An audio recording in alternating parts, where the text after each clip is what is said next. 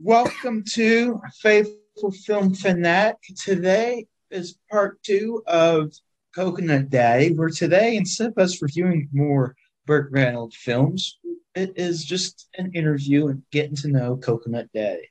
There's more Burt Reynolds films out there? yes. really? Uh, no, that's fine. I'm cool with that. I like my sunglasses over there. you know, I'm so used to seeing you with your sunglasses. Now you look kind of different. I need to grab them over there. It's a long reach with my headphones on. Uh, no worries. I'll just wear the glasses. I look smarter at least. and a lot older. oh, thank you. Appreciate that.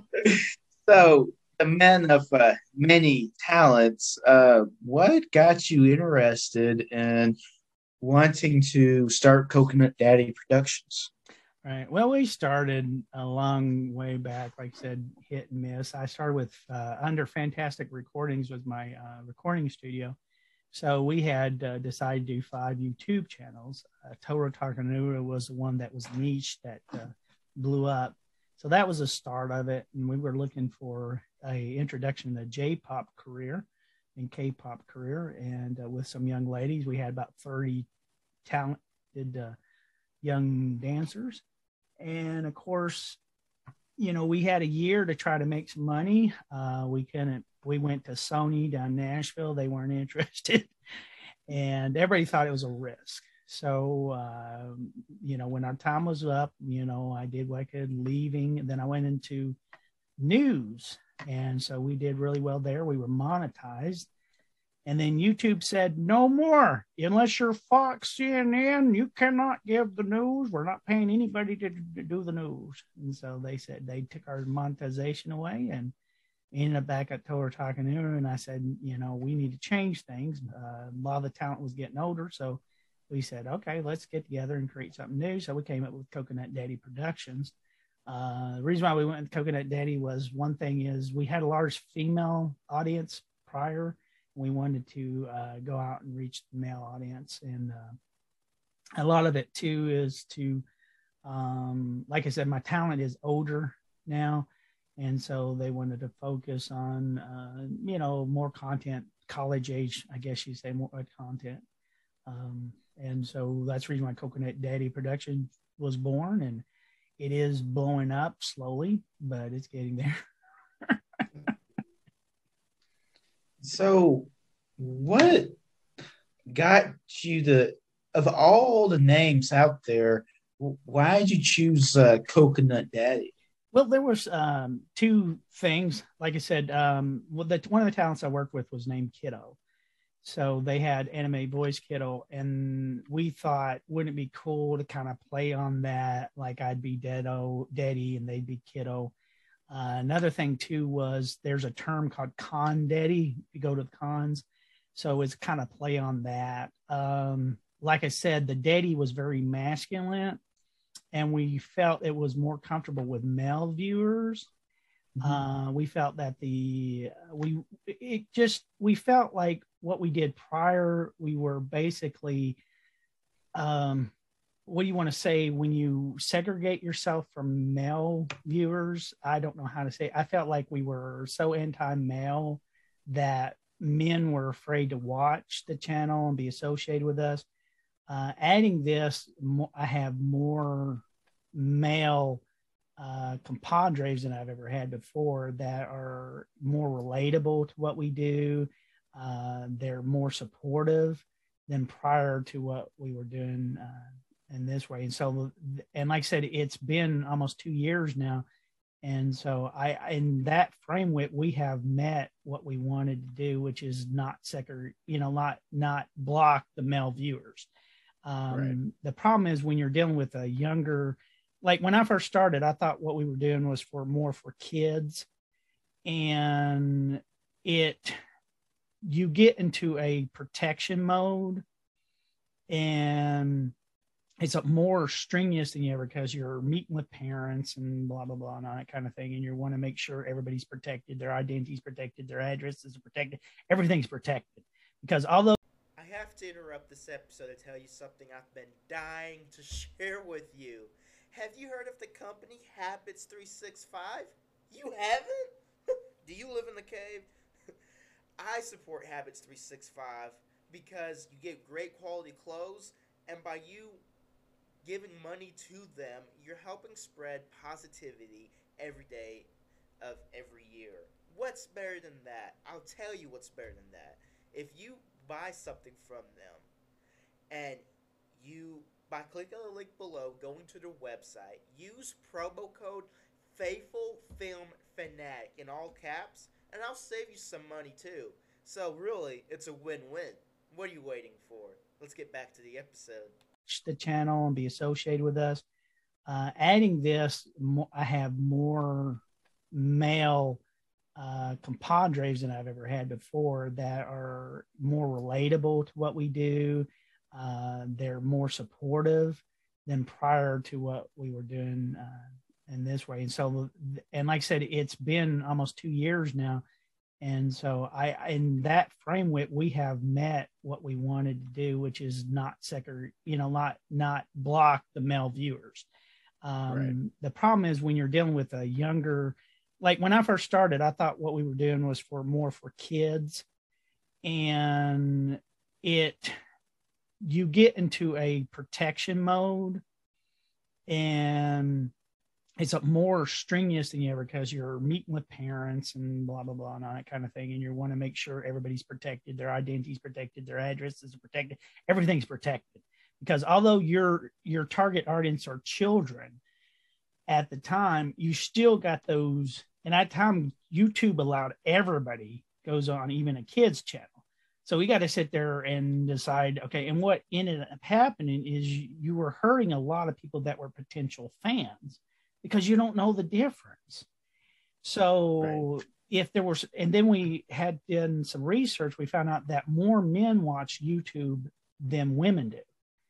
So when we're sitting there segregating ourselves from male viewers, we were hurting ourselves on YouTube.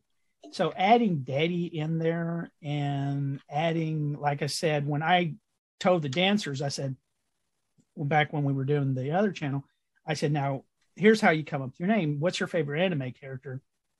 Well, I like uh, CL. Okay, what's your favorite dessert? Um, strawberry cake.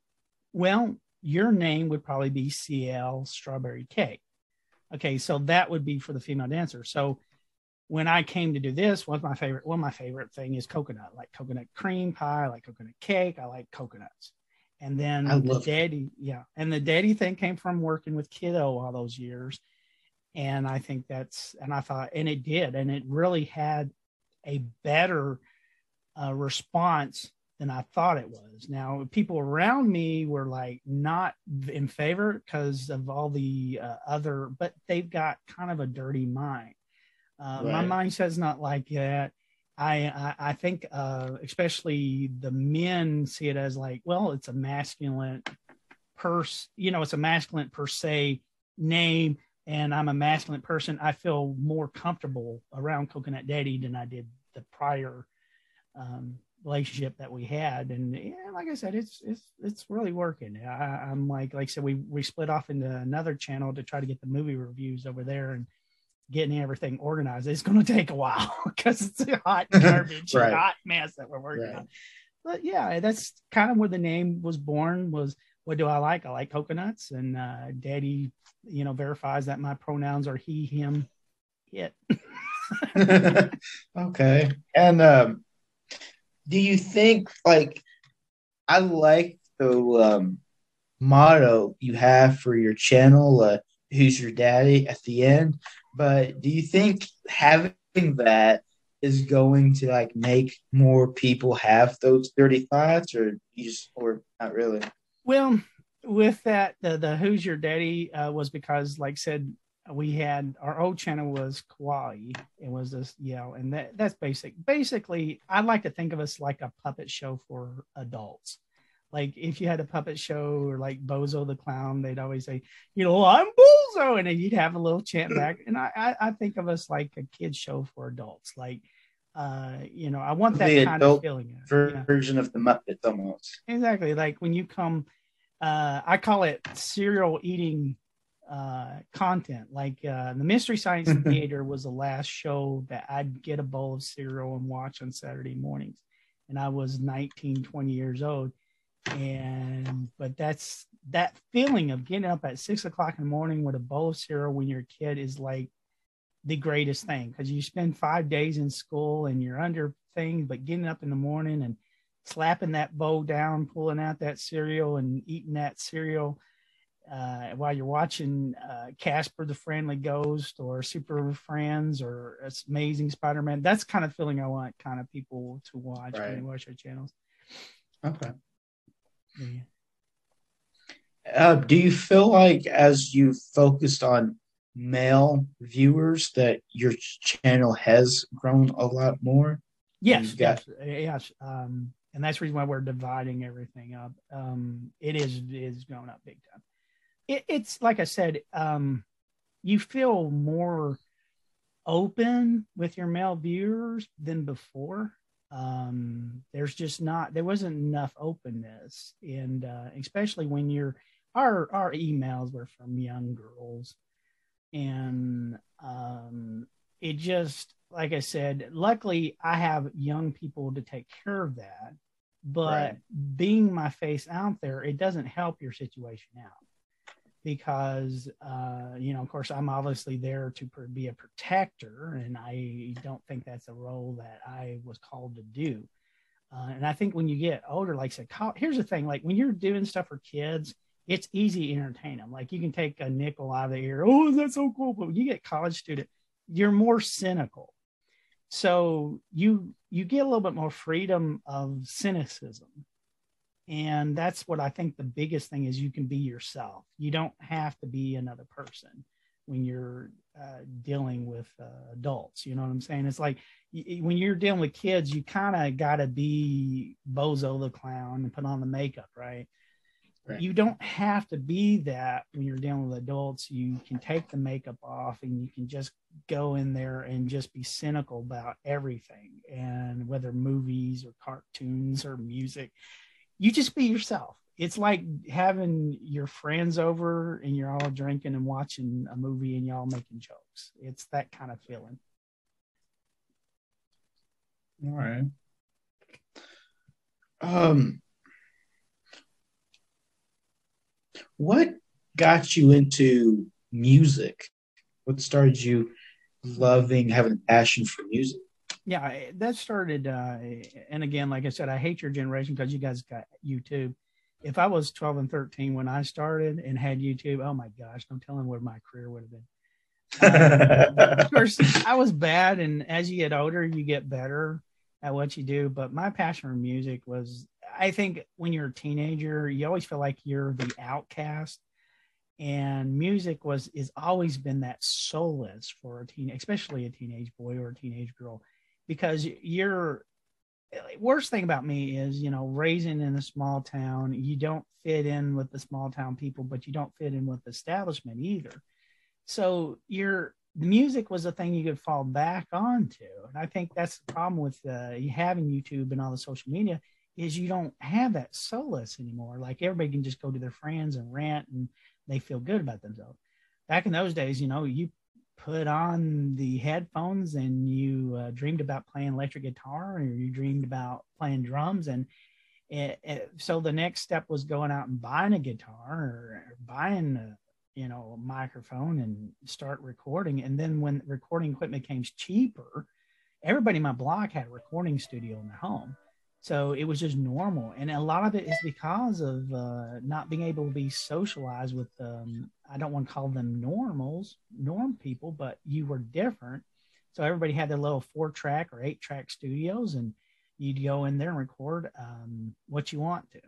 And that's what created. And then, like I said, now you get a real job, then you're able to afford your own little studio and you start producing your music at home and you talk to record companies and they start putting you on an indie album or whatever. Um, it's it's a great feeling and it does satisfy a lot of loneliness and uh, I like it and um, Um, the only problem is now it's everything's so easy to do, so it you can come into that rut, and that's the only that's the issue that I'm dealing with right now, getting out of that rut. Uh, you were talking earlier about J-pop and K-pop. What uh, got you interested in those kinds of unique way, ways of music, interesting right. ways of music? Well, after I received my engineer recording engineer degree, um, you know, I was looking for something to ride upon, and, um, and I remember, you know, like I said, I sat up at flea market, and I had the second uh, winner of the Grand Ole Opry in our area.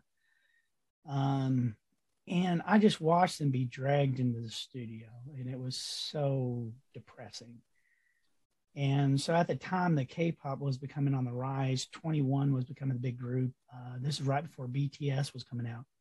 So I got introduced to 2NE1 and I was looking for something to record. And uh, one of my first people I got to work with was uh, I saw Yucapon and and uh, but that relationship would spire like a year later. Um, but it was the there was more excitement there. Like instead of girls being dragged in the studio, girls were running to the studio. Right. And the excitement was just addictive. It just it's crazy um, like um, like I said, you you look at the BTS fans; they're amazing. Um, but like I said, I'm not big into the music now as I was. I'm back to roots, you know, what my roots are. But that's business, you know. I knew I didn't want to go the country music route. I didn't like country music, so it was like, well, J-pop, where you got girls running into the studio, kicking the door down, or in K-pop, or country music where the moms and dads are dragging them in the studio and hoping 10 years they're going to get a contract with Nashville. So it was an easy choice for me. A lot of people said I shouldn't do it. It was too big of a risk. But I said, you know, life is about risk. I mean, what have I got to lose? Um, exactly. Because my other option was going to Iraq and riding in the convoys again, getting shot at. So I thought, yeah, let me take a break from getting shot at. so I did, and I'm glad I did. I mean, I, am sorry that it didn't work out, and but life is a gamble, it's a risk, and but I'm going to tell you, I had the most fun I ever had in my life trying to get it going here in America. Um, but uh, you know, if someone said, "Well, don't you wish you would have worked for those country music stars?" You don't realize what I went through. I remember picking a girl up in Mayfield, which is like 30, 45 minutes where we're at. And the girl was like, oh, I'm sick. I don't feel like we're trying to get help and all this kind of thing. They just didn't have the passion and will to do it. Whereas, like, you open the studio doors to these young girls that were in J pop or K pop, they were like, I'm, I'm there. Let me be there. And they're like wanting to do it. I'm like, Yucapon was a special talent. She was uh, underrated, should have been in a contract before Becky was Becky Cruel, which was the big signed contract at the time with the Cruel Angels and everything like that. Yucapon was far more talented. I have nothing but respect for Yucapon. If she's watch, if she watches this, I hope you know I love you and I still respect you still today. And I wish everything worked out fine. But when you go to Sony Warner in Nashville, and the best talent that I thought in the business, they have no interest in you, then what can you do? You know, it's like someone said to me, so, well, what if you um, try to sell country music to people who don't want country music? You would back off. Well, you're just going to have back off. You're going to realize people in America are not going to accept this. And then another issue too is Yucapon wanted to go to Japan. I wanted to take Yucapon to America because I love America and I want to stay in America. I just got back from overseas. I didn't want to go to Japan. I didn't want to deal with their culture and the Akihabara culture. I have a little bit more, more respect for the other cultures. The Akihabara culture, I don't have respect for because I disagree with their philosophy. And I wanted something to go to cons with, and Yucapon was the probably the most perfect um, talent out there that could have been sold more to cons. But her desire was to go to Japan. My desire was to stay in America. And so with that you know, split, you, nothing go with it. And then with the Sony Warner not even wanting to go into contract because they didn't want to deal with it. Because even Sony, who's a Japanese company, doesn't kind of was like they did not want to share their music culture with America. I get this straight during this time. Nowadays, they're going to hashtags and they're trying to open up the territory in America. America doesn't want anything to do with it. British doesn't want anything to do with it. They've broken their ties off with it. Korean pop is probably the way to go. If you want to make money today and bring a culture of music to America, Korean pop would be the way to go because of BTS. But that's what happens. And then, like I said, with any gamble, there's a chance of you losing. and I lost. Right. that's life. And but you know what? Do I don't regret at all. I've I got some of my best friends from there. Some of my best friends on it. I'll, I'll ride till I die with them.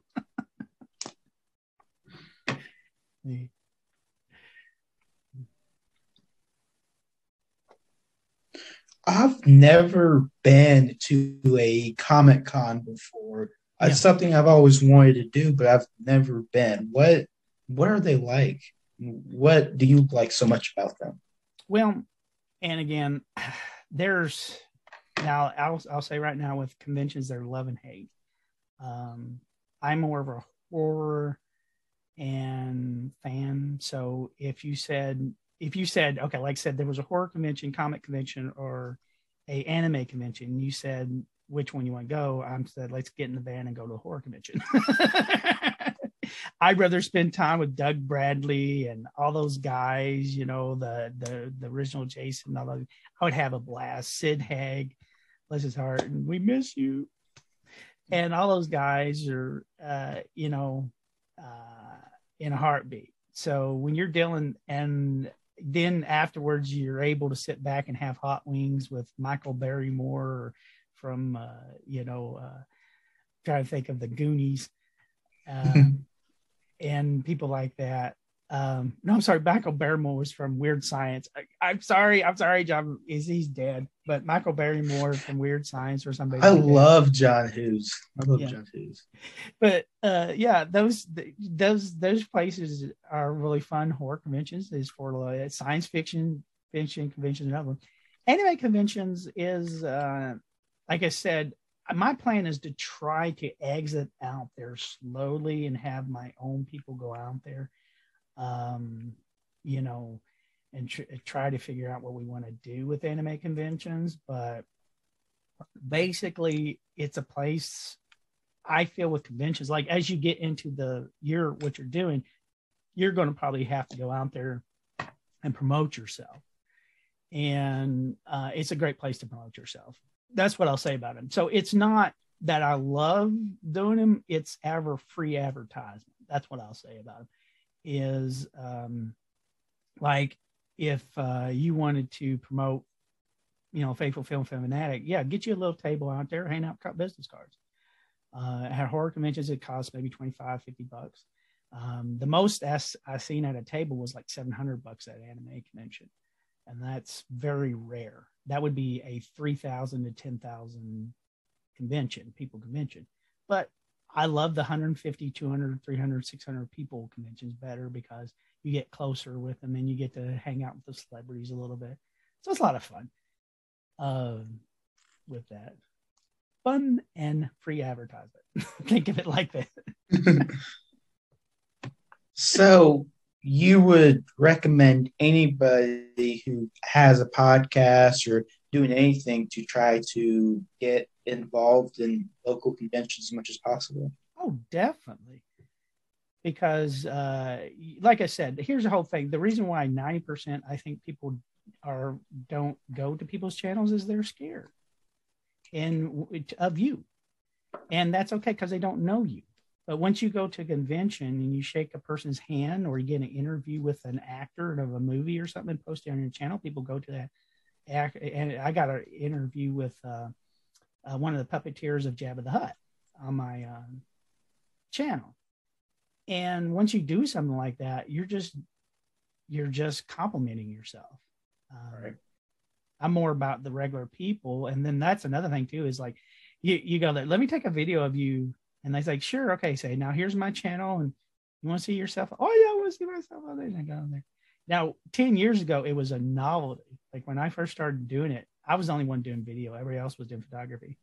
I try to stay away from photography as long as possible. but um, the videography, I was only really the only one that was doing videography on conventions, and uh, you know, I had cards then. Now I've got card. I have to have cards now. Um, but yeah, I mean, they loved the little interviews and seeing themselves on the videos when she edited them and all that kind of thing. So you feel kind of special. You, and that's all thing. Podcasters too. Go out there, uh, go to horror convention, get an interview with uh, young Jason. You know, he's at all the horror conventions. You know, hey, I'm, you know, talking about, what was it like working on the Jason films? Well, I was only 10 minutes of the film, but let me tell you. Let me tell you yeah. about the makeup that uh, you know Savini put on me. You know, and uh, so yeah, yeah, go go because that's it's it's good way. And the thing is too, you sometimes when you go to a convention, you're at the line where you want to give up on your art, like you just don't care anymore, and it's like you're sitting there, you're in an elevator, and you're going, "Why am I here? Why am I doing this?" And God says, "I know what you're feeling." I know that you just want to give up and all this kind of thing. You walk out the door, it's some voice animator guy who's like got a million fans and you didn't even know the guy. And you look at him, you say, well, if he can do it, I can do it. And uh, that's that's some of the things you that's kind of kind of the encouragement you get with it, and and also too you got to go by your demographic. You know, pitch pick which con has the best demographic. Comic cons is going to be your Avengers, people like that. Science fiction is going to be your Star Trek, Star Wars people. Horror convention is going to be your John Carpenter and all them top people. And then you got the anime conventions are for young people. That's all I can say about that. I and if you have a younger demographic, like I said, we had a younger demographic when we started out. So what when we went to anime conventions, it was a good idea. Uh, with movie reviews, I think horror conventions and science fiction conventions are more what we need to st- stay with. And like I said, we're doing a separate channel for you cosplay people. So don't think we're going to be leaving it because I just made a deal with eBay. We'll talk about that, but we'll see how that goes.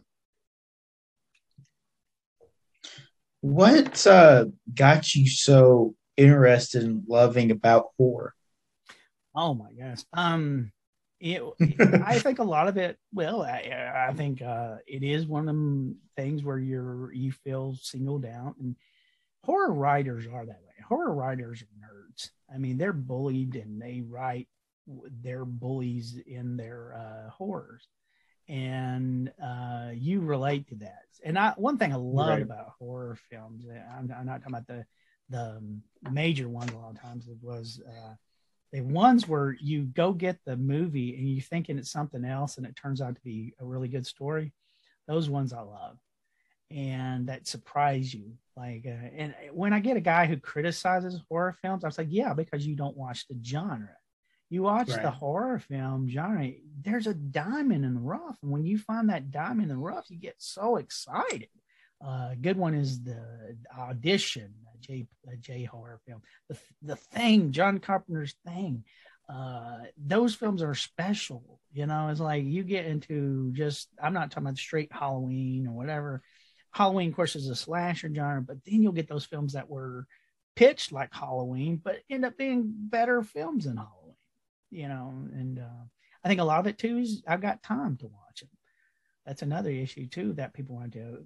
People who are married, who, of course, I understand they don't watch horror films. Why? Because they got kids running around and they don't want to see the stabbings and the violence, and I respect that. Um, but when you're single, and you, I think there's so much creativity. And number two reason is is everybody does horror films that are filmmaking because you can't really lose money. It'll be flat line or it'll go up. You can always make you can always get your money back or you can make more than what you put into it. Um, so there's a lot of people out there who it's like with uh, Sam Raimi decided to do horror because that was in one that they knew they could profit with. Uh, if they got in a comedy, they didn't think they had the budget to get a major romantic comedy or regular comedy film and bring the money back, but they knew horror films would be staple uh, that would always bring back a revenue and then you know and they could find distribution all over the world and with a horror film it's kind of one of those things like mr bean it's universal So that that actually explains why so many directors do have horror in their profile because right. it's guaranteed. Yeah, and it's uh, it, it's it's like I said, it's one genre that never really goes out of style. I mean, it'll have its uh, peaks. Like, uh, I mean, like when we're right now, romantic comedies are dead pretty much. So you can't put them. But at one time, you could write a romantic comedy and it just would explode. Like, uh, you know, when the Pretty Woman phase came out, oh my goodness, people were just like, blah, blah, blah, let's how much romantic comedies we can do, blah, blah, blah. let's have Julia Roberts be in blah, blah, blah, blah. and and then then it peaked. Uh, spoof movies, same way. It was big at one time, and then it kind of peaked low. Horror films, they've always they got faithful fans. Um, I think science fiction fans are the same way. Uh, in some ways.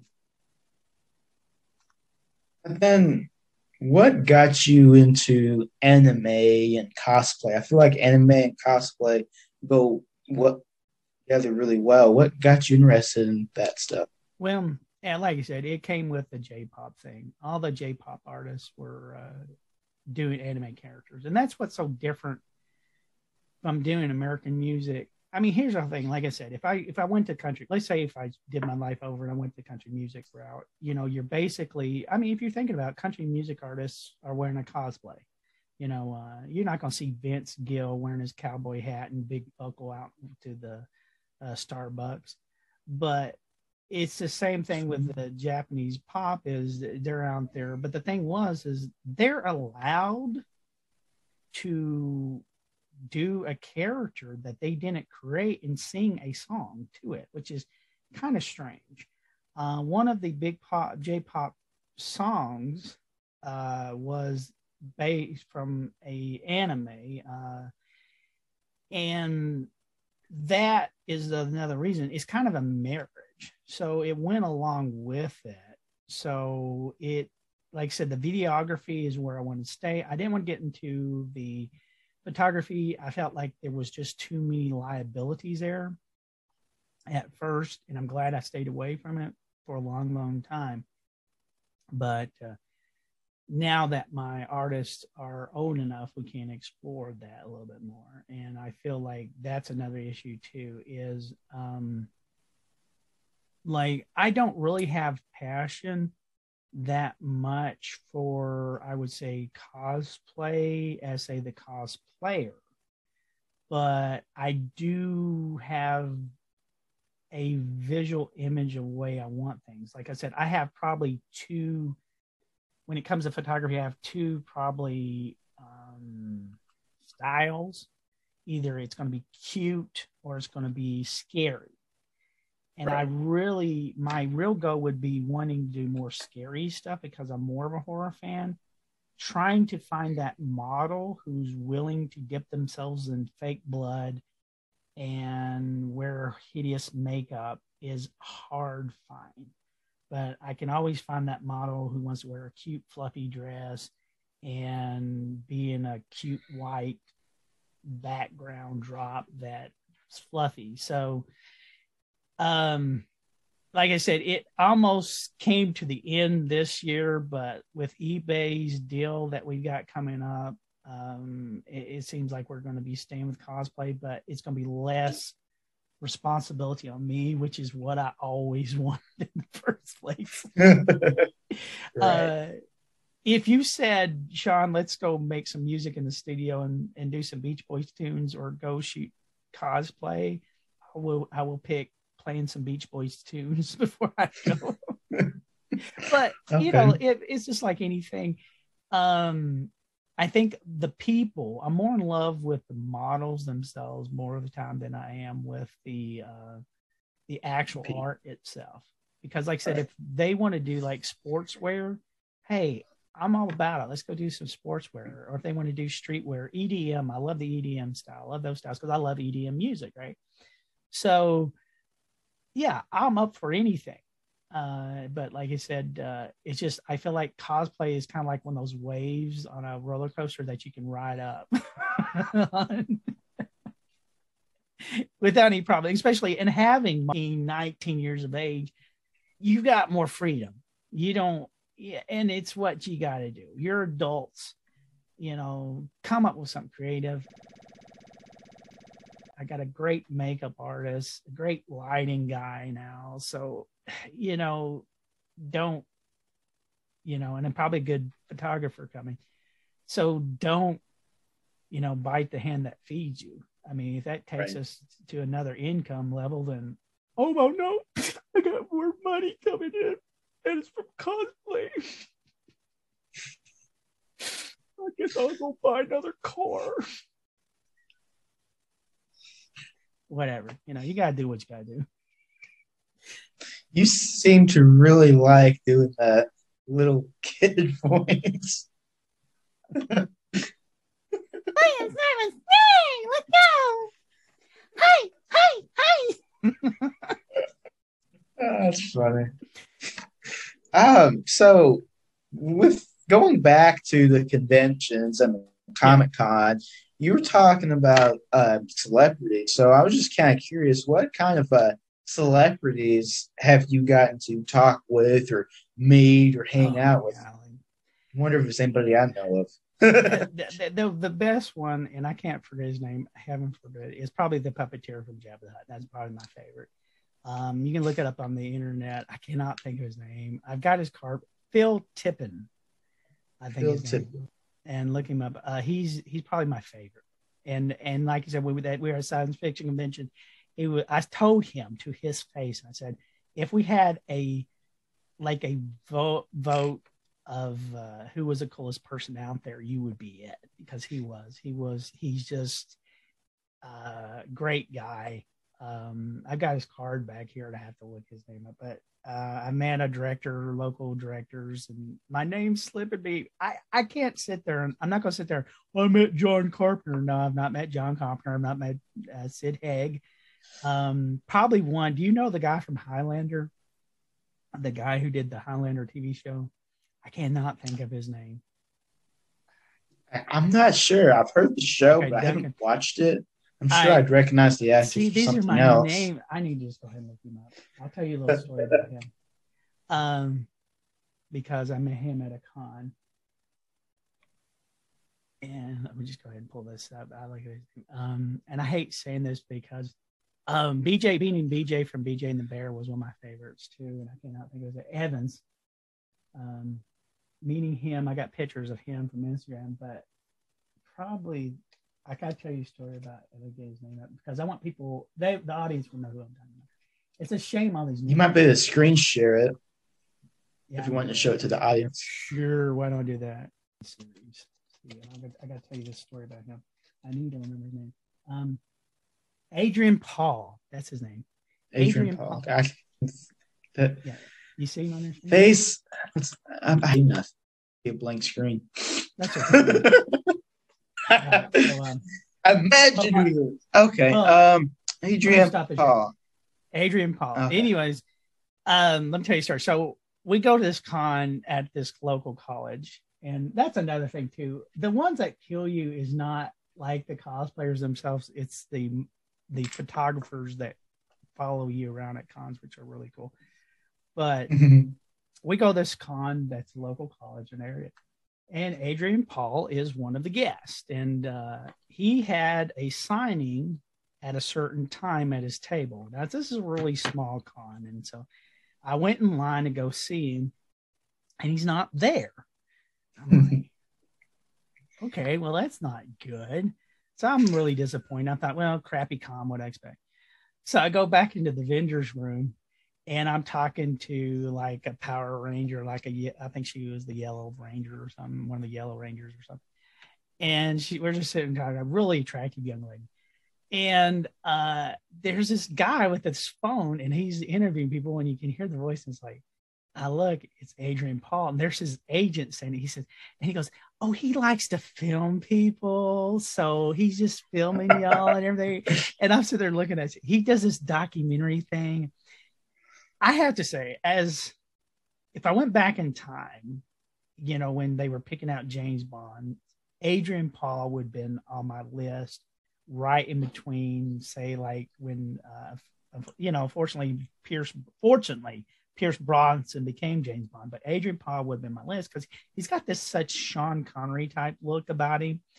And but it was so unique with him doing that. But that's kind of thing you expect, especially I like about the smaller cons is you can do have that interaction. And I respect most of my artists, and I felt like with him doing that, I felt like if I interrupted him what he was doing and doing an interview or something, I felt like I would have been rude, you know what I'm saying?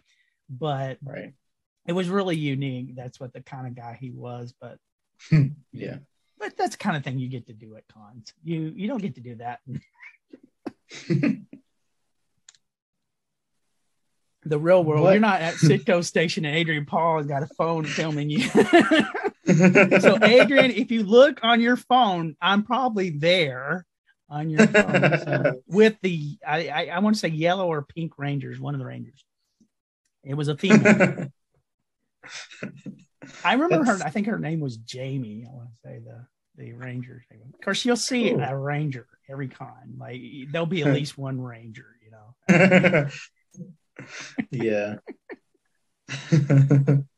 I remember watching those shows as a kid. That was great. great. Those Mighty Morphin Power Rangers. um, what is it like working with dancers and models? Well, um, it, it has its ups and downs. Um, it's uh, I think the biggest thing that you're dealing with is the PC culture. Um, that's your biggest, um, what you would say, um, wall. Um, there are models that are easily offended, and there are models who are not easily offended, and it can hurt you. That's the reason why you it's it, the photography business is not something that I would say, oh, please go into it. It's wonderful. It's great and everything. Because it's not. It's because now everybody has the technology. Like you can take your phone, if you're a model right now, take pictures of yourself with a selfie and make money by yourself. So photographers are getting cut out of the situation. Um, and I understand that. That's just part of technology and capitalism, and that's life. You know, you're going to have to adapt. And that's the reason why, like I said, I would not make it your major income. I had a photographer friend who's out of business because of the technology.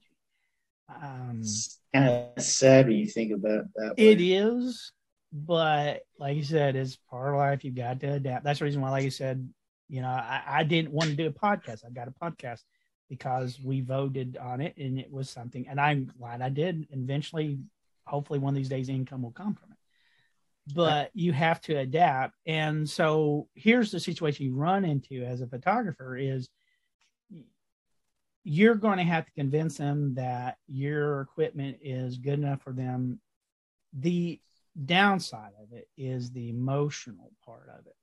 Uh, you do, like he said, I've had models that say, well, it's about the business. You give me money, I'll model for you. And you think that's going to be wonderful, but the business relationships that are ended are just as emotional as the non-business emotional. Like let's say you're doing as a hobby and you and your friend goes out there and said, let's just make some great shots. Let's do this as well. Now they go off and go to college or they get a bigger contract, whatever. You don't see them, whatever. It hurts.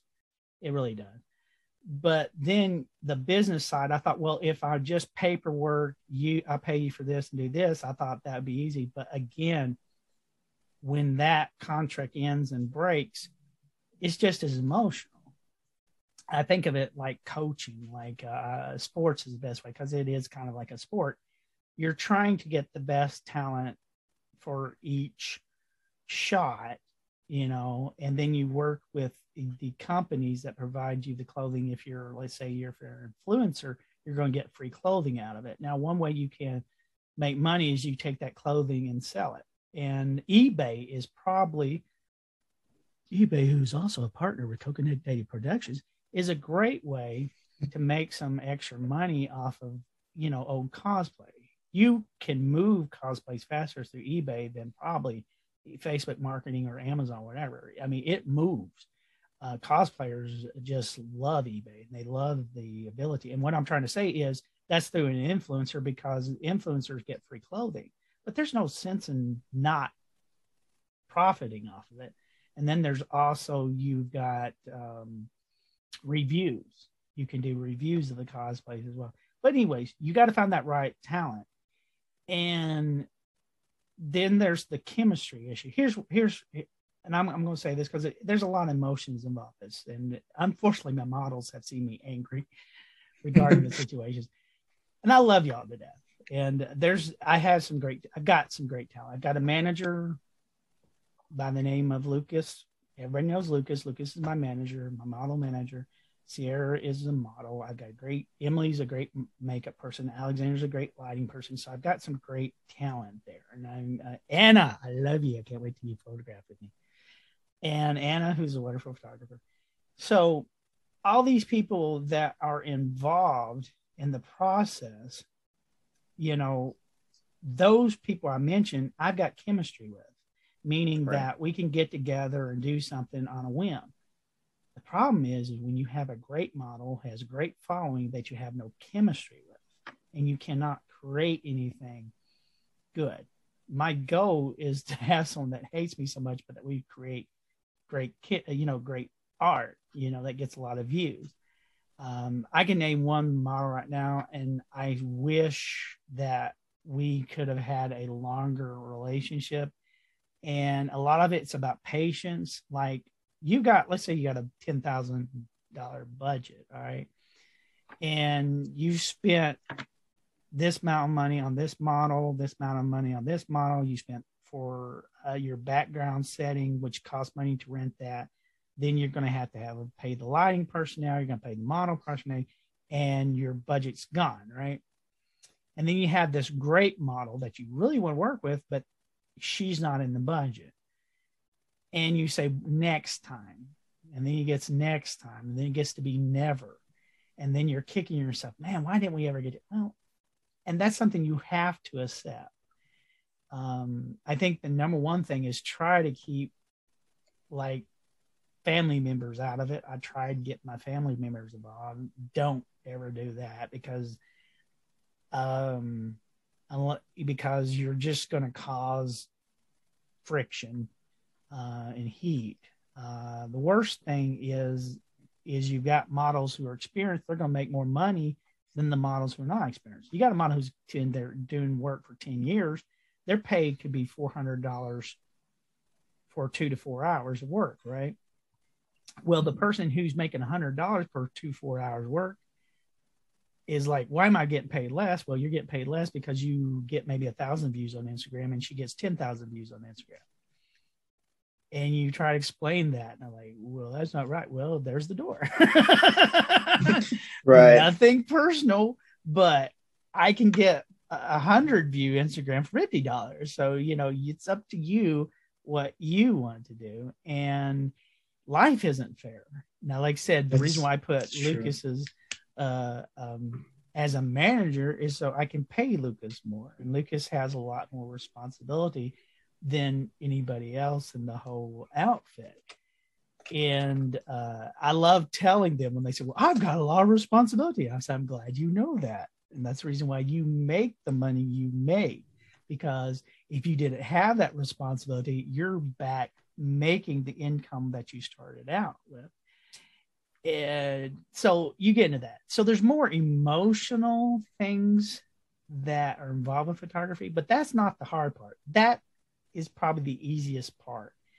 The hardest part, I think, is when they treat you, no matter how much work you put into it, getting the settings, getting the lighting, getting the makeup, getting all that stuff involved. The worst part of it is when they treat you like you're just a fan and you set this all up yourself. That makes you a little, your blood boil a little bit more because you, the set, the thing that makes you mad when you see comments like, well, y'all are so beautiful blah, blah, blah, blah. But the setting, the makeup, the lighting, all that was me. And I put it together, and the credit is never there. Uh, there's question about people conning me out of the credit. I had a model contact me, wanted me to take photos off that I make money off of. After they were using my photos of her to put on her own t shirt, I thought, fair, that's fair. Go ahead, do it. I'm not going to sue you for it. But if you look at the copyright laws, do you know who, between a model and photographer, who wins in the copyright laws? The photographer. Exactly. And you know what? I have never used it on a model, but I have the right to do it. So it that's the reason why there's not a lot of people going, Ooh, I want to be a cosplay photographer model and you you're becoming very easily replaced. And uh, it's very, like I said, it, it, unless you fighting for creativity, unless you're really fighting for creativity, don't get involved in it. That's my thing. Like you've got this vision in your head and you want to create that vision, avoid it like a plague because you're it's just going to be a headache upon headache and upon headache because you get emotionally drained. Um, you know, and like I said, I'm older person and these models are younger people. There's no way when I was their age, I'd talk to an older person the way these models talk to me. There's no way. And I could show you some of their things that they've said to me, and people's like, if you said the same thing, you would be considered a bully. That's not fair at all. but that's life, you know. Life isn't fair. And, uh, but you have to realize like Sierra says, it just wasn't meant to be. And that's a lot of things to be have. And if people want to talk about things financially, that's my biggest issue. I want a model to talk to me financially and negotiate pay, but they won't do it. It's more about negotiating about treatment. And, and that's that's another thing too that makes me mad is like you're dealing with people they're not money motivated because they know they can make the money somewhere else you know, but that's the way coaching is. That's the way coaches deal with the same thing in sporting events. Um, so, I mean, that's what I see about it. And, but with the eBay deal that we're going, I'm a little bit more excited about where we're going because it puts some restraints and it gives us like some motivation for to making some more money, which is what I'd like to have instead of worrying about the other stuff. And then if I do put a photographer in charge, only thing I got to deal with is probably editing and posting, and which is I'm fine with. I love to edit. I love taking backgrounds and just like. um, just like your background. um, for people who aren't that ed- well educated, how would you define the PC culture? Well, when I mean PC is it's um let me see if I can get this. You see some of my stuff. Can you see some of my stuff on the screen there? Or, or can you see blank screen again, ladies and gentlemen? oh, All right. Let me try again. Yeah. Um all right, so we got two people who are um, in cosplays. Yeah, so that's some of the work that we do, and it's like um, when you're uh, what was the question again? As we look at Abby and Sarah, uh, what was it? PC is is about PC culture. Yeah, PC culture. Um, I like. I remember we, I had a criticism about me being unprofessional, and uh, that was a criticism someone gave me, and then they thought it was a criticism. I thought it was a compliment. You know, um, if you come to work for Coconut Daddy Productions and you're expecting a professional, uh, what would you say, um, outfit or whatever, then don't come work for us. It's like if you, I'm to pay you. I mean, if I tell you I'm gonna put in an email, I'm gonna pay you 150, whatever. At the end of the day, do blah blah blah. I'm gonna drop it in your PayPal account. I'll pay. But if you think you're going to come on the set and there's going to be this guy who's we're going to do this, this, and this, and this is how we're going to set it up, and then afterwards we'll go. No, it's not going to be that way. You're going to laugh. You're going to eat some old Charlies or eat some uh, uh, snacks from Applebee's or whatever, and you're going to have a good time. And that's what I, I want people to know. Uh, and when when it comes to that, a lot of people just don't fit into that work environment. So that's what I figure with PC culture is. And I guess you have to be, and I'm probably the easiest going person there is.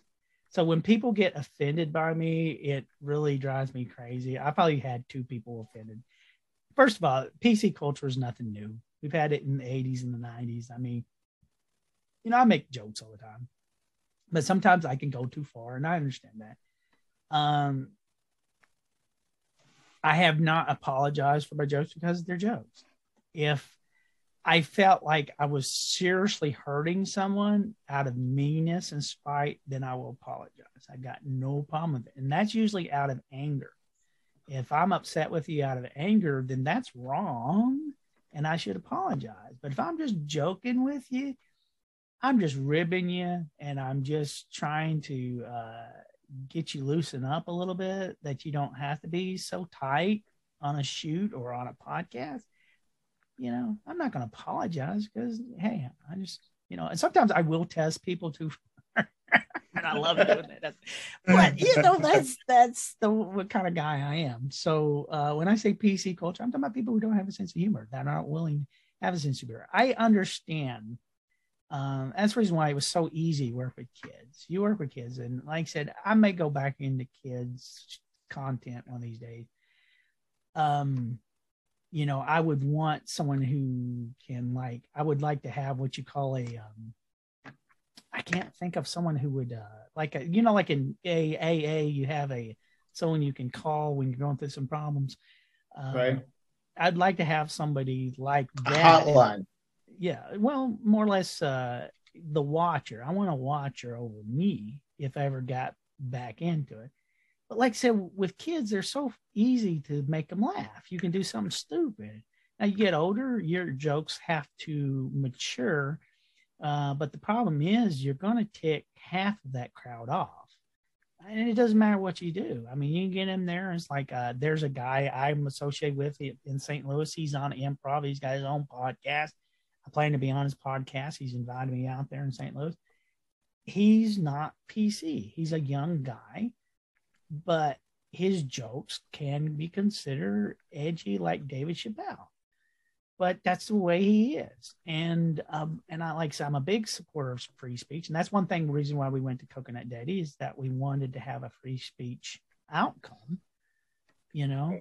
And uh, but no, when you get in the modeling thing, there are models out there that they're re- realist, like they're uh, they they're grounded in reality. They know that this is a job, this pays my bill, blah blah blah blah. And then there are these models and I'm not trying to insult them, who think they're artists.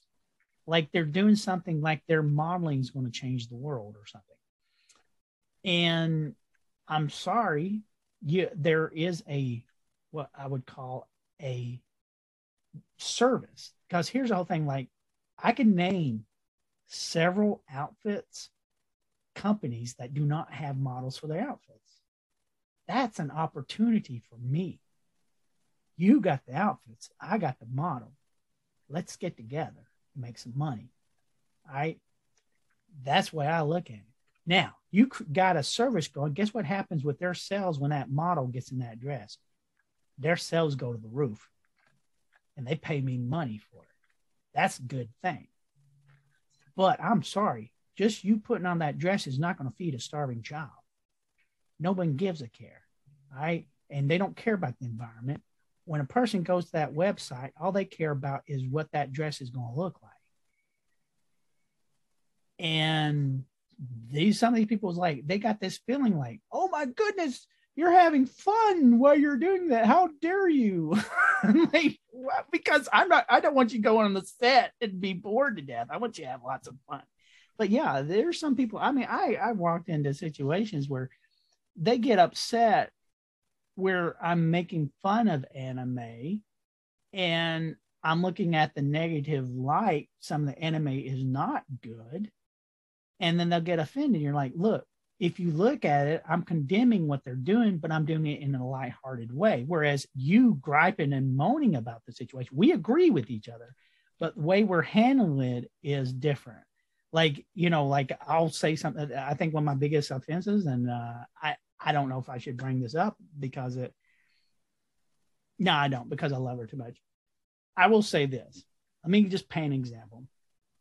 All right. Um, the Star Wars crowd is probably one of the biggest crowds that everybody has problems with, right? All right. So let's say you got a model and y'all are doing a Star Wars shoot and you do the the whole thing and you make a joke about let's say something you don't like about the Star Wars movies. Uh, you don't like um uh, I'm trying to think. Oh, Kylo Ren, how Kylo Ren has to carry the movies, right? All right. So you make a joke uh. like, well, uh, you know, I heard that Kylo Ren hurt his back. Well, how? Because he was carrying the Star Wars films. That's a joke. Now, right. everyone should be laughing, but there's that one person who finds that offensive because what are you saying that men are the only ones can carry a film? No, we're just trying to say that he was the best actor in the film. That's all we're trying to say. Now, you you know you can sit there. You know what? So what? You lose a model. Go find someone else who's got a better sense of humor, and and that's what that's probably the your biggest difficult thing you're dealing with. Um, and when I say PC culture. And it's a shame that everybody gets offended by every little thing nowadays.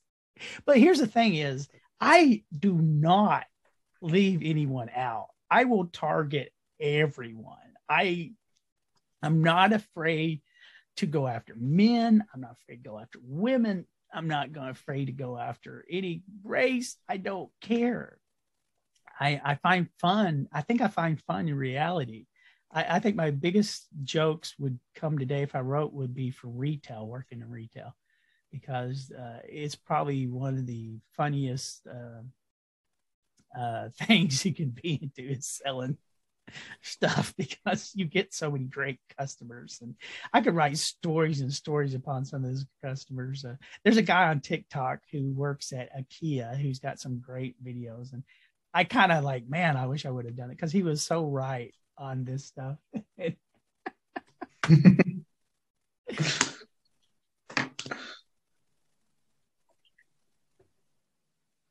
um, so you keep you were talking about eBay deal. Um, yeah. what specifically is the eBay deal that's going on with you? All right, so we're making a deal called eBay has cosplays.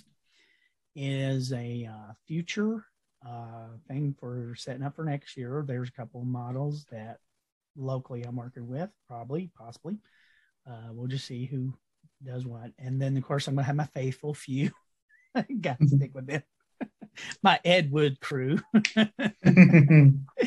uh, they'll be in it. But basically, we're going to do reviews uh, with eBay. We're going to do um, uh, model shoots with eBay cosplays, uh, resell them on eBay. Uh, so it's it's something I look forward to because I see it being something financially profitable. Because I think here's one thing too: eBay is in a low point in their lives. A lot of it is because people can't resell anymore on eBay. Um, people cosplay thing is going to get huge again once COVID kind of dies down a little bit. So people are still working on their cosplays though. Regarding, I know I can't go to a con, but I'm still sewing this thing. I almost got my Resident Evil Nemesis costume. Done. So, uh, so I think a lot of people forget that eBay has cosplays, and so it is a deal we're working on. We've already got flash gifts that we've done, and so it'll be fun next year. Uh, and, and plus, it'll probably give me a little bit more motivation to stay in it and um, go with it. So we'll see how it goes from there. Uh, I don't know what talent we're going to have next year. You never know. It, it just, I've never been without some good people. It's like, uh, you know, like when you lose somebody, like Sierra. Sierra came out of nowhere. It was like when I lost one to, you know, I just wanted to kind of motivate that person, you know. And then they're like, no, I don't think I can do this anymore. I'm like, I'm so sorry, but I got this beautiful girl waiting in the pulpit over here. Come over here. I said, bye. Come on, let's go. let's get this done. And it's like you, you, don't. It's like it's like Casey used to say. She used to be a dancer at work. Where she'd say, she'd say, uh, "Well, if there, if she doesn't want to do it, there's 400 girls behind her that does want to do it." I said, Casey, you're a cold, heartless dancer, but you're right. only only dancer I could have her boyfriend wait for her entire day until the dances were done. Her boyfriend be sitting there going, "When you guys gonna get done?" Never until I say stop. Shut up and get off the social media and let's get these dances done. Okay, Casey, and that's me talking. That's not her.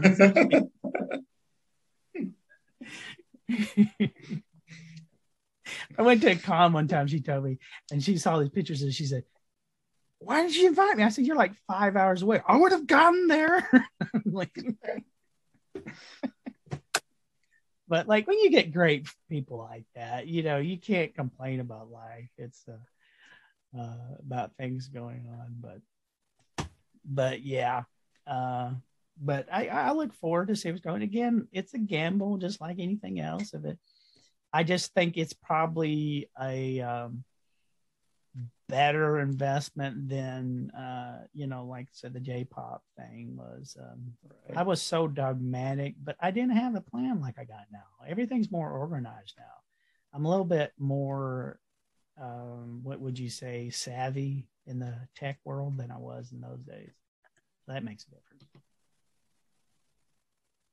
It, it's all I find that having a game plan always works out there in the long run. Oh, definitely. Um, what got you? So you have a. Um, what's your movie reviews channel where you review movies? Well, right now, um, it's not completely finished. Um, I believe we've got Coconut Daddy Productions movie reviews. I, am not for sure. Um, it's still, like I said, in its uh, alpha phase. But the idea is um, YouTube is based on average viewer duration. So with the Coconut Daddy channel itself, the average viewer duration is one minute and 11 seconds, I believe, or something like that. So you cannot have a review for one minute and 11 second. So the only alternative was, of course, do the podcast, which we did. So now the idea is to convert those podcasts into a video show, and that's the uh, goal we're working on. Um, it it'll it, today would be the day that you would be devoting to that. Like I have certain days that I devote. Like this is Wednesday, so we devote that to podcast. Thursday we're going to be devoting to the cosplay channel tomorrow, and plus I got to go pick up money too. Um, so and then friday i usually work on sales for facebook marketing and of course our reverb coconut daddy uh, music shop on friday. So i try to keep saturdays open for filming and then sundays i try to take off and we might do a review for an hour or two on sunday afternoons. So um, i keep myself pretty busy. Sounds like it. Sounds yeah. like it. Yeah. But uh, um I'm hoping that will be up here pretty soon here. Because one thing too is with eBay deal, uh, you got to now. Here's another situation because we were with Amazon, and I know you probably were you talking with us when we were still with Amazon. Um, I have I, I don't remember. Um, I started talking to you back in October, so yeah, maybe. we were still with Amazon and we left Amazon or they left us, but it's kind of a mutual thing because they said we can come back. We just need to get our views up. So we went to eBay and the eBay deal is really good. So that's another issue too, is all the the videos that are up, we're gonna have to link the movies to like the eBay DVD movie. So that's another issue too that we're looking at is should we partner with Netflix? And we don't know. We'll look into it because we were partnered with Amazon Prime last year or this year. So we'll be leaving Amazon Prime. Um, I mean, so that's another issue you got to do is like if you your movies, people are going to watch your reviews and like, where can I watch this movie on Netflix? And they click on it, and then we make money off it. I know it's a shame, but same way with when that was the thing with Amazon Prime when we were doing reviews, we had Amazon Prime and people just click on the Amazon Prime link and we made money off of it. So uh, that's another issue we've got to look into with the reviews is who we're going to partner with as far as streaming. Uh, right now, we can do EBA, EBA, eBay, eBay DVDs and movies. That's fine, but I think we do need to get with the streaming community. So we'll see who that goes with um, with that. But that's one reason why the page is probably under construction right now. Netflix would be a good deal. I, I think that right you know, and we'll see. I just hope they're as easy as eBay because I don't see eBay and us parting ways for a long, long time. I think the eBay cosplay thing is going to go really well uh, with them and with us. And one thing gives us limits too, because now I can blame them if the young people are like, "Well, can't we do this?" Well, it's eBay. yeah, take your complaining up with eBay. It's not my fault so, yeah, so I like that. I, I like that a lot because it, it, takes a lot of responsibility off of me, you know, uh, trying to explain why you don't want to do certain things. And see, that's the whole thing. That's the what I would call the model photographer thing. Like when a model says they don't do anything, it's like, oh, you should respect her, even though her logic makes no sense. But if a photographer said the same thing, they're like, wait a minute, you should do whatever I want to. I'm like, wait a minute. I'm the photographer here. If I don't want to do it, I don't want to do it. fair enough. Fair enough. You know, it's like that's what I look at it. But yeah, you look at the uh it, it's the same thing with anything, but it's like but I'm the only guy who's who's worth you know uh, don't mind talking about it uh, that's another thing I can't wait when we get our cosplay channel up is we're going to try to do like short little cosplay photography tips and that kind of thing, you know, on lighting and that sort of thing. So that'll be fun. Uh, and like I said, that's the reason I look forward to eBay partnership. I really do. Uh,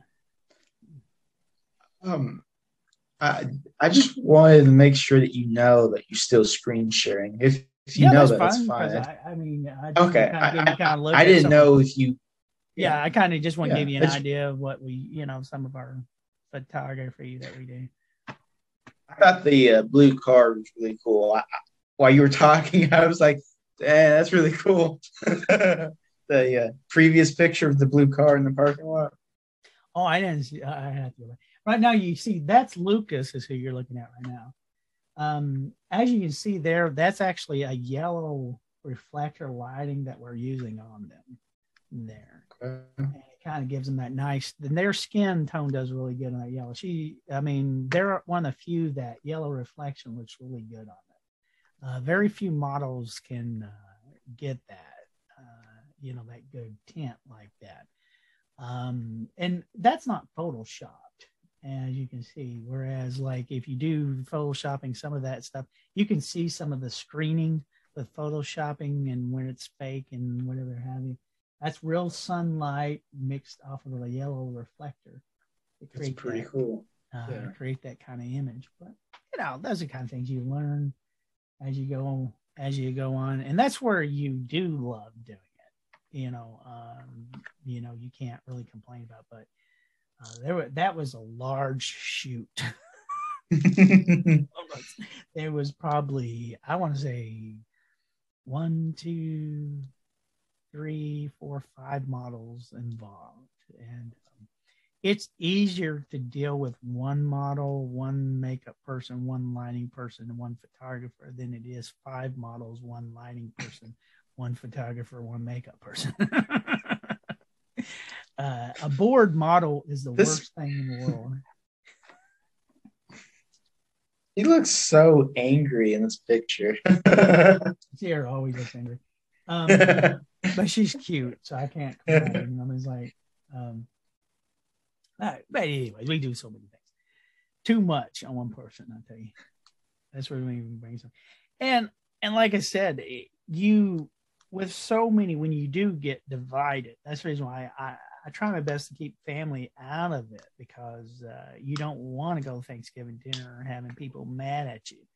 Uh, with models, right. you just you don't ever have to see them again. Hopefully, and, you can, and, you definitely can unfollow them on Instagram, so you don't have to deal with it. It's like, you to, but like if you get your family involved, it's like, you know, I've, I got family who's into makeup, I got family into lighting. I'm like, I'll, i know you guys do great work, but I just don't want you to go into Thanksgiving dinner and wanting to kill me. fair enough. Fair enough. Um, uh, you were talking about at the very beginning of the interview. You had mentioned a little bit about your roots, and I was kind of curious, like, what are your roots as a um, person? You know that's that's that's a tough question a lot of people because it um like i started you know i think i remember most of being small town in tennessee and that was uh for um since i was five or six to about 12 and then when i got teenager i had to move which is the worst time to be moving um right. to, when you're a teenager because now you got a thing but what happened is I moved from smaller town to a little bit larger town, and it uh, it was kind of strange because uh, I just turned 13 years of age. Um, I probably say that's where I'm divided on my roots because you're. I've always felt like I'm a small town person who has a big town mind, like um and I never really fit in because, like I said, uh, and again, like I said, when I say bigger town, it's more of a mid-sized town. Uh, I thought see, traveling the world would help me, but they always wanted me to put me into a smaller place, and I'm like, no, I want to go out and see bigger places. You know, you know, oh, you can go see Paris on your vacation or Amsterdam on vacation. I said that's fine, but that's for like one or two weeks. I actually want to work in a big town. You know, uh, I get to see New York on my vacation. You know, I go to Nashville or St. Louis on the weekends, but it's like I don't know if I would fit in there either. But right, uh, you you got this small town uh, upbringing with a large with a you know this big city mind. You know, I guess I would say. Um, my dad was a almost a CPA, but he uh, married his wife and that you know my mom, and it he did not get a CPA, so he stayed in construction, and they put him into counting boats and screws. And when he went to the military, same thing, counting bullets and guns. He's just a good counter, bean counter. Right. And I think a lot of that plays onto me because I look at financial things and spreadsheets. I'm not good at spreadsheets, but I'm kind of in the middle. So I it's really tough because whereas I've got a brother who's emotional, you know, he's uh, sanguine. I've got a other brother who's melancholy, like he writes and he's and right in the middle is me. Like I can be Mr. Emotional over here, and I can be Mr. Just Want Facts guy. And when you you're blessed with that kind of mentality, you can take sides differently. If you're an emotional person, yeah, you're going to be very, I guess you would say, uh, caring and uh, you know about issues. If you're a melancholy person, facts, facts, facts. Don't care about your feelings. Facts, facts, facts. Then right there, I'm like right in between. right. And the worst thing about it is the emotional people have more creativity, obviously. Your facts people have, uh, they're more factual and want business and that kind of thing. Um, so that hurts me a lot because I don't have like natural talent. All my talent has to be worked for. And, um, and I used to believe that some people, if you work hard, you're gonna no, that's bullcrap.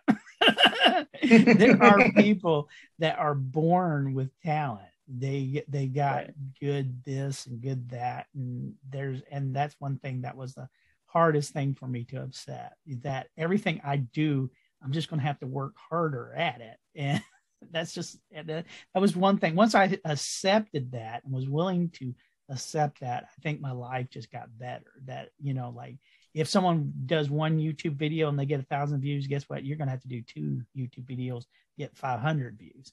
So I accept right. that, and there's nothing wrong with it. And that's one thing you you got to learn your limits. Sometimes I think that's the easiest thing about to do. okay. I just saw that picture. Which one, man? the B Cyclopedia. That's another show that we had and that was to explore. Um, that was to explore uh, all your B stars, like uh, your B movie stars. And uh, as you can see, like I said, now we do the overlay of mobile phones because you have Instagram, so you add it to your story. So a uh, lot of photoshopping. I do a lot of photoshopping, but and that to get people's attention. Go to that video now. YouTube video. Mm-hmm. And uh, but B Cyclopedia is like one of my favorites. If I do it, if I write a script for it, it's probably better. The ones that where I read other people's scripts, I'm not too favored of because it's not mine. it's not my right. own. I can't complain. Tawny Kitaen was somebody else's uh, script, so um, but that was uh, she did a few uh, B movies uh, so I guess we decided to add her. And a lot of times too is when we decide to pick a B star, we'll go on Google search and we'll look who search. We go Google search. We go to Google search and we'll look for who's the top B stars. And uh, and that's how we get a B cyclopedia thing. Now, when I write the script, I'm proud of them. There's some of them that I'm very proud of. When someone else writes a script, I'm not too proud of it because I didn't. I have no involvement in it. But uh, fair enough. The and that will those um, those episodes will probably end up on the the new movie review channel. I hope so. Yeah. Did you? What was the time length you were thinking about for the interview? Oh my gosh, it's already one o'clock. Sometime I'm gonna have to eat. And then I I was asking because I have to eat and go to the bathroom, and I've been holding it for like the last ten minutes. And, and I totally and, understand that. And it's probably and I, need to get off because I do need to do some. Uh, I got to do some voiceovers, right. about four voiceovers, and then, like I said, because tomorrow is money day, and I I hope I can do some voiceovers before I pick up my check. But um, with that, but in mind. But no, it's been a great interview. I uh, I didn't notice it was already one o'clock, which is go pick up a meal and eat something before. The reason I, I if I don't eat, I get do get weak. So uh, right. So we do do. Well, um, if you want in the future, we could do a part two interview if you want. What what am I planning doing? And you know, I've talked to the gang. They're really busy right now, and I think it's because of the holidays. Um, right. I want to try to get the reviews back going and get you involved, and that way we can have more people and do that. Um, you know, uh, I don't like to push them, but I think also too because my family situation, I did have to come forward with them and tell them what was, you know, what was personally going on, and I think that they're afraid to kind of talk to me. So I may have to talk to them and say, hey, look, you know, I wanted to get some reviews back going because uh, I'm kind of excited about next year. So, um, you know, with that kind of thing, I, there's like this. I've got two models I got to talk to about shoots and uh, that kind of thing. And I, I sit there thinking, what do I usually pay my first timers? I couldn't figure it out. I have to go back online and find out how much I pay my first time uh, models because I had because my Sierra and Lucas has been with me so long. I just know how much I I pay them now, but uh, I can't pay uh, uh, someone who just started out the same pay.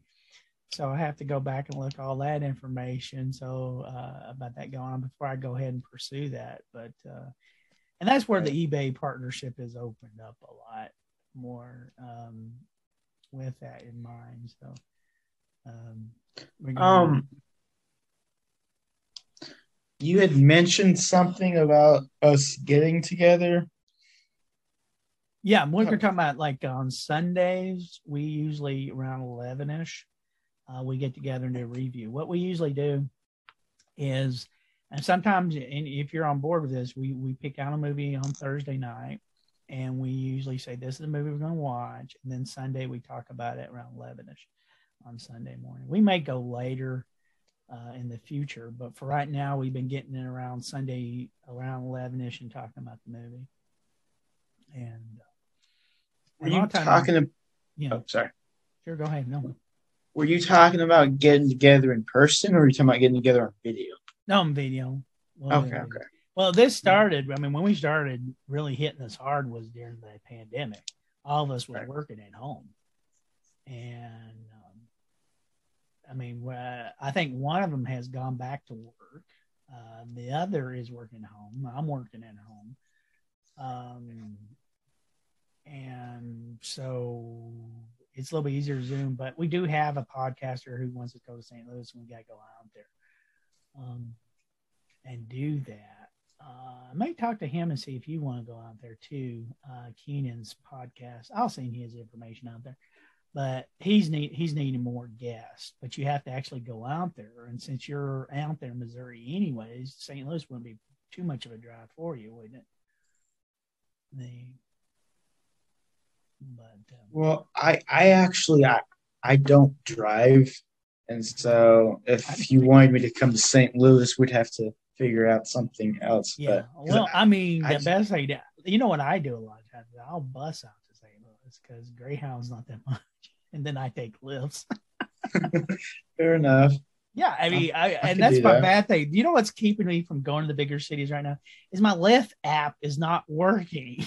it's like yeah. it's driving nuts, and I know what that means. You need to buy a new phone, Sean. I'm like, I don't feel like getting a new phone, but I know I need to.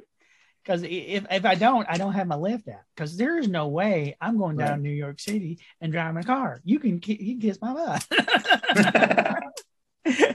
I mean, it's going right. to be Lyft or Uber, and that's it. And you, your picture better match my Lyft app. If you don't, I, I ain't getting a car with you. it's like, oh yeah, like, dude. You don't look like Roger. No, I am Roger. This is my Nissan. That is not a Nissan. That's a Ford pickup. You thought I, I got, plenty room in back. I'm telling you, you are not a Nissan, and you are not Roger. Roger looks like this. You know. I got a funny story for you. Okay. So, uh, back in Cabot, where I'm from, I'd use Uber and Lyft all the time, okay. and I, um, I used the Uber or Lyft or whatever to come get me at church. Right. I had no idea someone else at the exact same church at the exact same time had also ordered an Uber or Lyft. And I hmm. didn't look at my phone. I just saw that there was an Uber or Lyft there. And so I went ahead and walked right in and took it. I had no idea that I took someone else's Lyft. I, I love I love our lifts around here because they have like DoorDash things in the car with them, and they're also got Lyft and Uber. I I was talking to guy in St. Louis, he was doing both, and he just right. dropped Uber because, um, because he said he's make more money with Lyft. But yeah, I yeah, that's that's the issue I run into is like I don't drive in big cities. You you forget that. It's like um, because it's just especially as fast as you get a lift, it's unbelievable.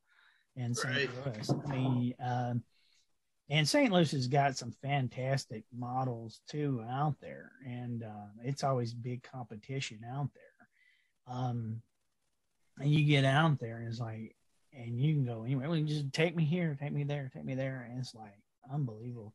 Um, but like I said, it's nothing to get there. I gotta try to figure out where his studio's at and try to work stuff out. But It'd probably be smart to figure that out. yeah, exactly.